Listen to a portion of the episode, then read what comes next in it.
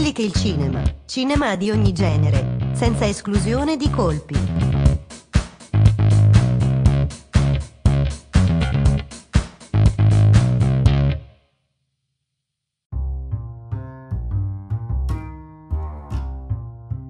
Benvenuto in questa nuova puntata di Quelli che il cinema. Io sono Tommaso Croce, collegato con me c'è Davide Mandelli. Ciao, ciao a tutti e ben ritrovati in questa nuova puntata. L'argomento di oggi è uno sguardo sulla guerra. Di cosa parleremo? Parleremo di come alcuni registi riescono a dare una loro visione su, sulla guerra, sui conflitti, come sono stati segnati, le loro epoche, cosa hanno portato anche nella società di cui facevano parte.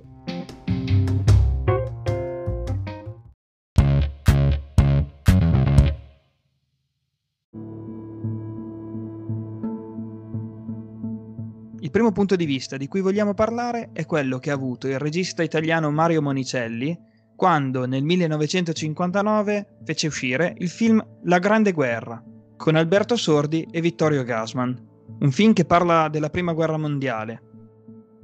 Questo film di Mario Monicelli è uno dei più sentiti da parte del regista. Mario ha voluto rappresentare l'Italia come un paese che si glorificava, credeva di aver fatto una grande impresa quando in realtà dal suo punto di vista non aveva fatto granché, era quella che si definisce una vittoria di Pirro, quindi una vittoria mutilata e poi lui da comunista convinto qual era la riteneva una sconfitta per tutta l'umanità.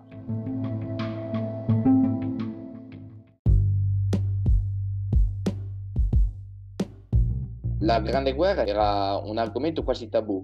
Le motivazioni che hanno spinto Mario sono, sono, state molteplici e ha seguito anche una logica che per il tempo era ritenuta inaccettabile. Mario è stato il primo a dargli una visione completamente sua e distorta. Nessuno accettava che la guerra italiana, la prima guerra mondiale, fosse ritenuta una vittoria quasi umiliante, perché è quella che è stata. Lui ha voluto dargli questa impronta e l'ha data anche bene, perché attraverso la tragicomica vicenda guidata da Alberto Sordi e Vittorio Gassman assistiamo a un, un esercito di sbandati, di poveri pelandroni che cercano di salvarsi la vita, ma che comunque verso la fine riescono a dare una prova di coraggio. E in quel momento lo spirito e l'anima di Mario Monicelli si solleva in un attimo di bontà, cosa un po' strana dei suoi film, perché gli aveva sempre dato un'impronta abbastanza catastrofista, moralmente parlando. Quindi è stato un argomento tabù affrontato miglior- nel migliore dei modi. Di questo la storia del cinema gliene rende atto a Mario Monicelli.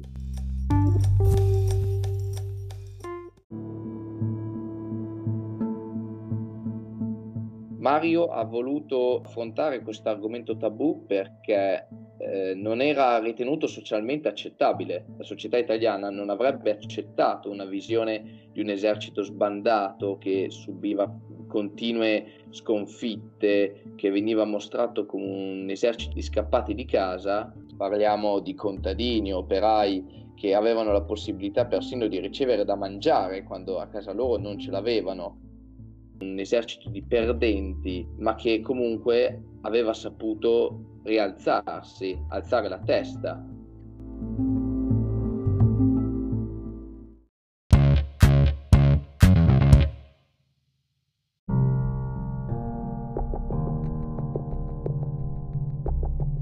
Il secondo punto di vista che vi vogliamo proporre è quello del regista inglese Christopher Nolan che ha diretto il film Dunkirk del 2017, un film che parla della seconda guerra mondiale e che ha vinto tre Oscar. Davide? Nolan con Dunkirk ha fatto un lavoro che difficilmente si è visto nella storia.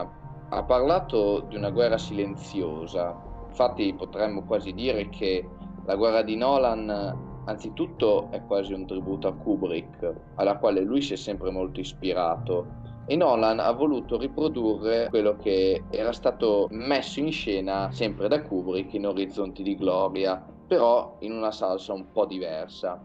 Infatti qua vediamo che nella vicenda di Dunkerque, dove i soldati inglesi e francesi devono essere prelevati dalla spiaggia ed essere salvati dalle forze nemiche, Anzitutto l'esercito tedesco non viene mai raffigurato, i soldati non si chiamano neanche per nome, soltanto i piloti e i civili riescono ad avere un'identità. E in questo modo dà una visione della guerra proprio come un affare che toglie l'identità delle persone e la dà ai civili, a coloro che riescono a dare un contributo umano, non che i soldati non diano un contributo umano, ma lo danno in modo diverso, perché loro l'umano lo uccidono. Nolan omaggia proprio il silenzio che si viene a creare, omaggia un punto di vista che è completamente nuovo di questo genere, a parte qualche eccezione. Tra l'altro lui di origini britanniche ha avuto la possibilità di sentirlo molto perché ricordiamoci che i civili che andavano a salvare i soldati erano proprio quelli britannici e in più ha una componente umana che altri film non hanno. Se facciamo riferimento per esempio con un Salvati il soldato Ryan di Spielberg c'è un'impronta completamente diversa. Magari non predilige l'azione Nolan, predilige una regia molto astuta, una regia molto elegante, perché ha una regia incredibilmente elegante, utilizza un evento catastrofico come quello della guerra come un oggetto di disumanizzazione e poi ha una componente tragica che è veramente difficile da trovare in altri film. La guerra come appunto annientamento totale, se vediamo alcune scene di affondamento di navi con all'interno delle plance i soldati stessi, che strugge, veramente distrugge lo spettatore.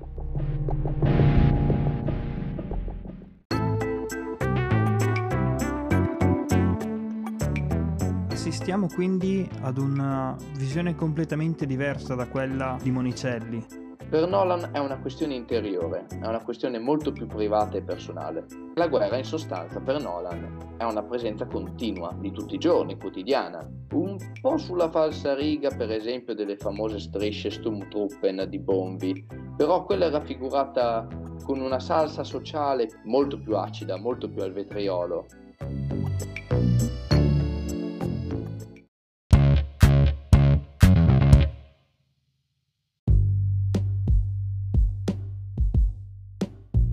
Terzo film di cui parliamo è un film sulla guerra del Vietnam. È un film meno gettonato di altri che parlano della stessa guerra, un film che ha comunque segnato la storia del cinema.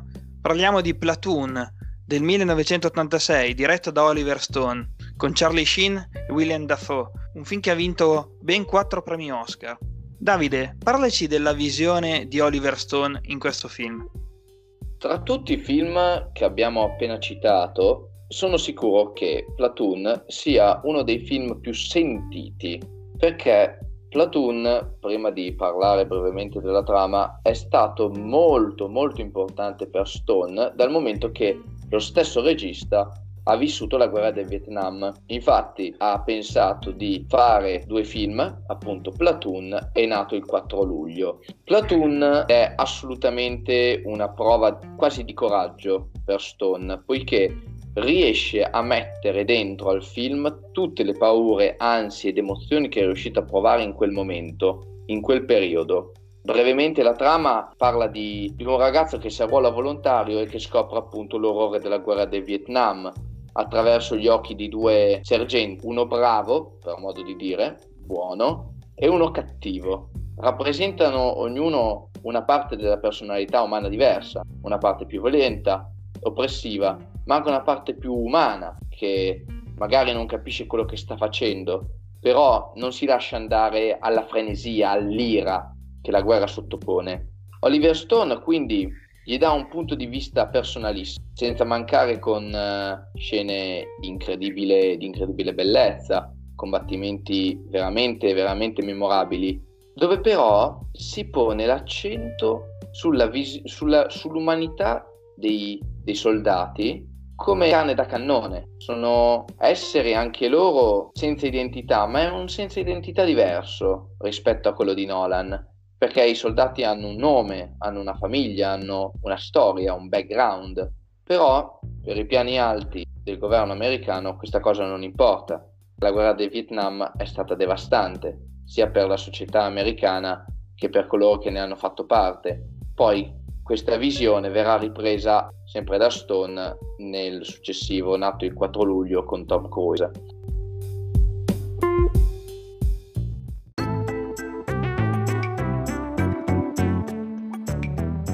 Parliamo di un altro classico del cinema di guerra, sempre ambientato nella guerra del Vietnam, cioè Apocalypse Now, che è uno dei capolavori del cinema di questo genere. In che cosa differiscono le visioni dei due registi, Francis Ford Coppola e Oliver Stone? Differisce molto da Apocalypse Now perché Platoon non si occupa di una persona sola, come fece Francis Ford Coppola, e questa persona sola è la causa della malvagità, in quel caso interpretato da Marlon Brando, ma qui conta la sopravvivenza dal male, in questo caso è il personaggio di Shin che cerca di salvarsi dal graduato cattivo che eh, nel corso della pellicola continua a dimostrare la sua cattiveria, non solo verso gli indigeni, ma anche verso i soldati stessi in cui tra l'altro questo, questo, questo graduato sarà la causa della morte eh, di molti suoi amici. E il personaggio di Shin è un personaggio che subisce una rivoluzione alla fine del film. La rivoluzione avviene quando alla fine stremato sia nel corpo che nello spirito decide che è arrivato il momento di dare fine a questa cattiveria e lo fa facendo un gesto che molti riconosceranno ma che non identificheranno come il primo della sua specie, perché quel personaggio, il protagonista di Platoon, cambia mettendosi una fascia sulla fronte, la fascia rossa, la fascia rossa che è riconducibile al personaggio di Rambo. E da qui ha dato il via a questa iconografia del militare del Vietnam che combatte con la fascia sulla fronte e che assolve al suo compito di distruggere la cattiveria, ma la cattiveria ce l'ha prima di tutto in casa sua, ce l'ha nel suo esercito. Nel corso del film, sempre in una battaglia, come omaggio ulteriore per far vedere ciò che prova Stone per questo film, per questa vicenda, compare persino lui in un cameo proprio nel bel mezzo della battaglia. In questo modo può dare attivamente e per un'ultima volta alla causa della guerra la sua mano per un film.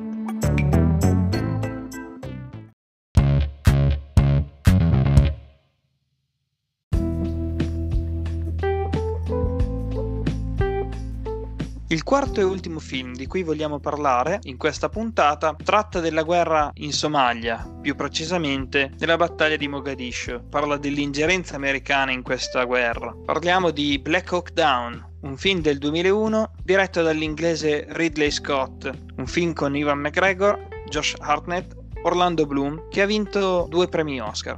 Il film Black Hawk Down è un film basato su un libro, un saggio storico che a sua volta ha preso l'idea da un evento che è realmente accaduto, che è la carestia in Somalia che ha causato decine di migliaia di morti e che ha portato il paese nel caos. Ha creato una violentissima guerra civile e le forze di, di pace capitanate dalle squadre americane sono state inviate per prelevare un signore della guerra locale e cercare di ristabilire l'ordine. Purtroppo queste forze verranno annientate, saranno mandate via dalla stessa popolazione e infatti nel film si nota una cosa strana. I soldati che sono stati uccisi, molti hanno resistito, sono rimasti sul posto ed è stato il primo caso dopo decenni, dopo la guerra del Vietnam, in cui l'esercito americano ha dato delle medaglie al valore a questi soldati. Le forze di pace sono completamente annientate. L'ingerenza è troppa e i civili non ci stanno. Ovviamente i signori della guerra locale ne approfittano e cercano di trovare il loro potere.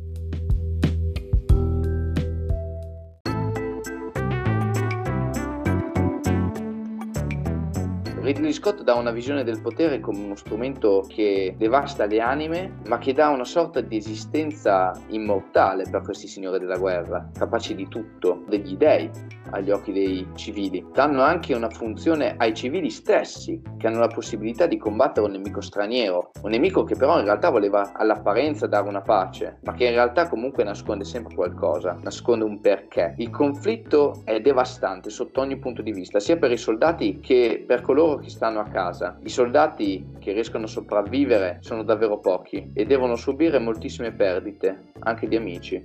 A questo punto a nulla valgono le medaglie al valore che vengono date, perché il regista si sofferma su questa crisi che invade queste persone che hanno combattuto e veramente riecheggia la domanda ma perché? Ma perché è successo? Perché abbiamo risposto a un evento del genere con un altro evento catastrofico? Qua catastrofe è sempre presente, invade e Ridley Scott ha voluto omaggiare questo sacrificio che è stato fatto da parte dei soldati che sono rimasti lì a combattere nonostante appunto il Black Hawk l'elicottero in dotazione dell'esercito americano sia stato abbattuto. Quindi il sacrificio è fatto anche in buona fede in quel caso però questo non porterà in vita le persone che sono morte.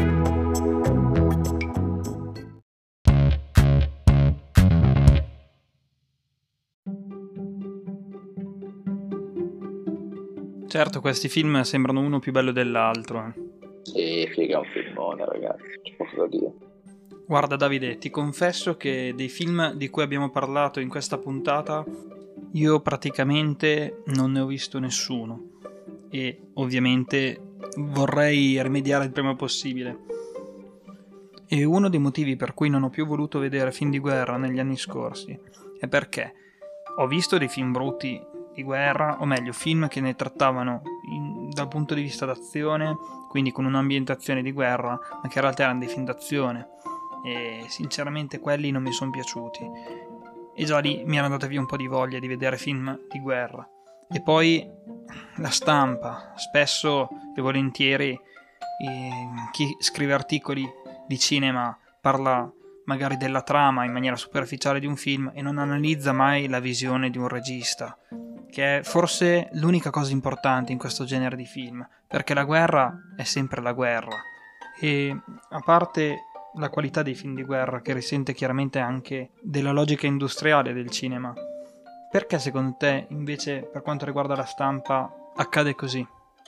Dipende, cioè eh, perché può succedere che si tratti il tema della guerra come un tema che è la brutalità della guerra e la crudeltà della guerra, cioè che è giustissimo, eh? nessuno lo mette in dubbio, perché è una cosa che, che veramente disastrosa, allucinante. Però eh, il fatto è che se ne parla sempre solo in quei termini, cioè compare sempre molto spesso che si scriva di questi film e il, eh, il regista vuole raccontare al, al pubblico l'atrocità e la crudeltà della guerra, che è vero, però sviluppa sicuramente qualcos'altro, cioè, un conto è parlare di appunto salvati il soldato Ryan, che ha un altro fine rispetto a un Corea in fiamme di Fuller, che hanno due obiettivi completamente diversi. In, nel film di, di Samuel Fuller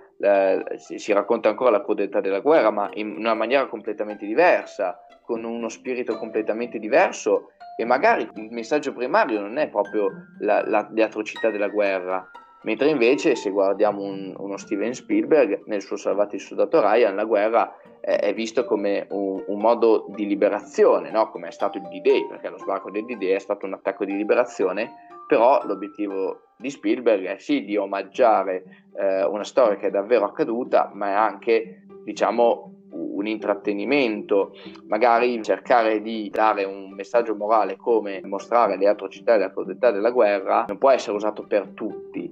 C'è, ma non è sempre soltanto quello. Forse è per, è per questo motivo che molta gente li ritiene quasi noiosi perché leggono che si racconta sempre le stesse cose, che a prima occhiata è così, però in realtà se magari li vai a vedere eh, veramente c'è, c'è, ci sono talmente tanti punti di vista, ci sono talmente tanti aspetti, tante visioni che cioè, rimani veramente sbalordito. Esattamente anche per quello, cioè quando vai a leggerti un attimo una recensione, dei commenti, molta gente magari non sa andare oltre.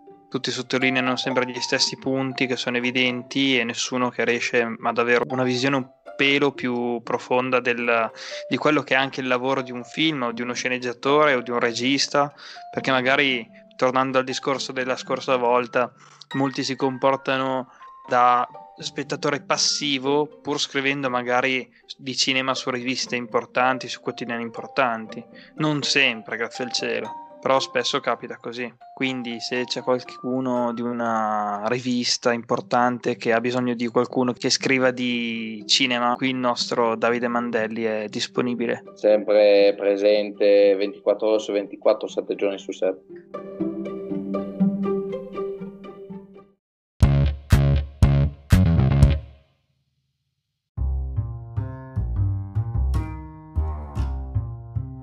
Anche questa puntata volge al termine. Il tema del prossimo episodio sarà Appassionati contro nerd, Civil War. Un saluto da Tommaso Croce e da Davide Mandelli. Ciao a tutti, alla prossima.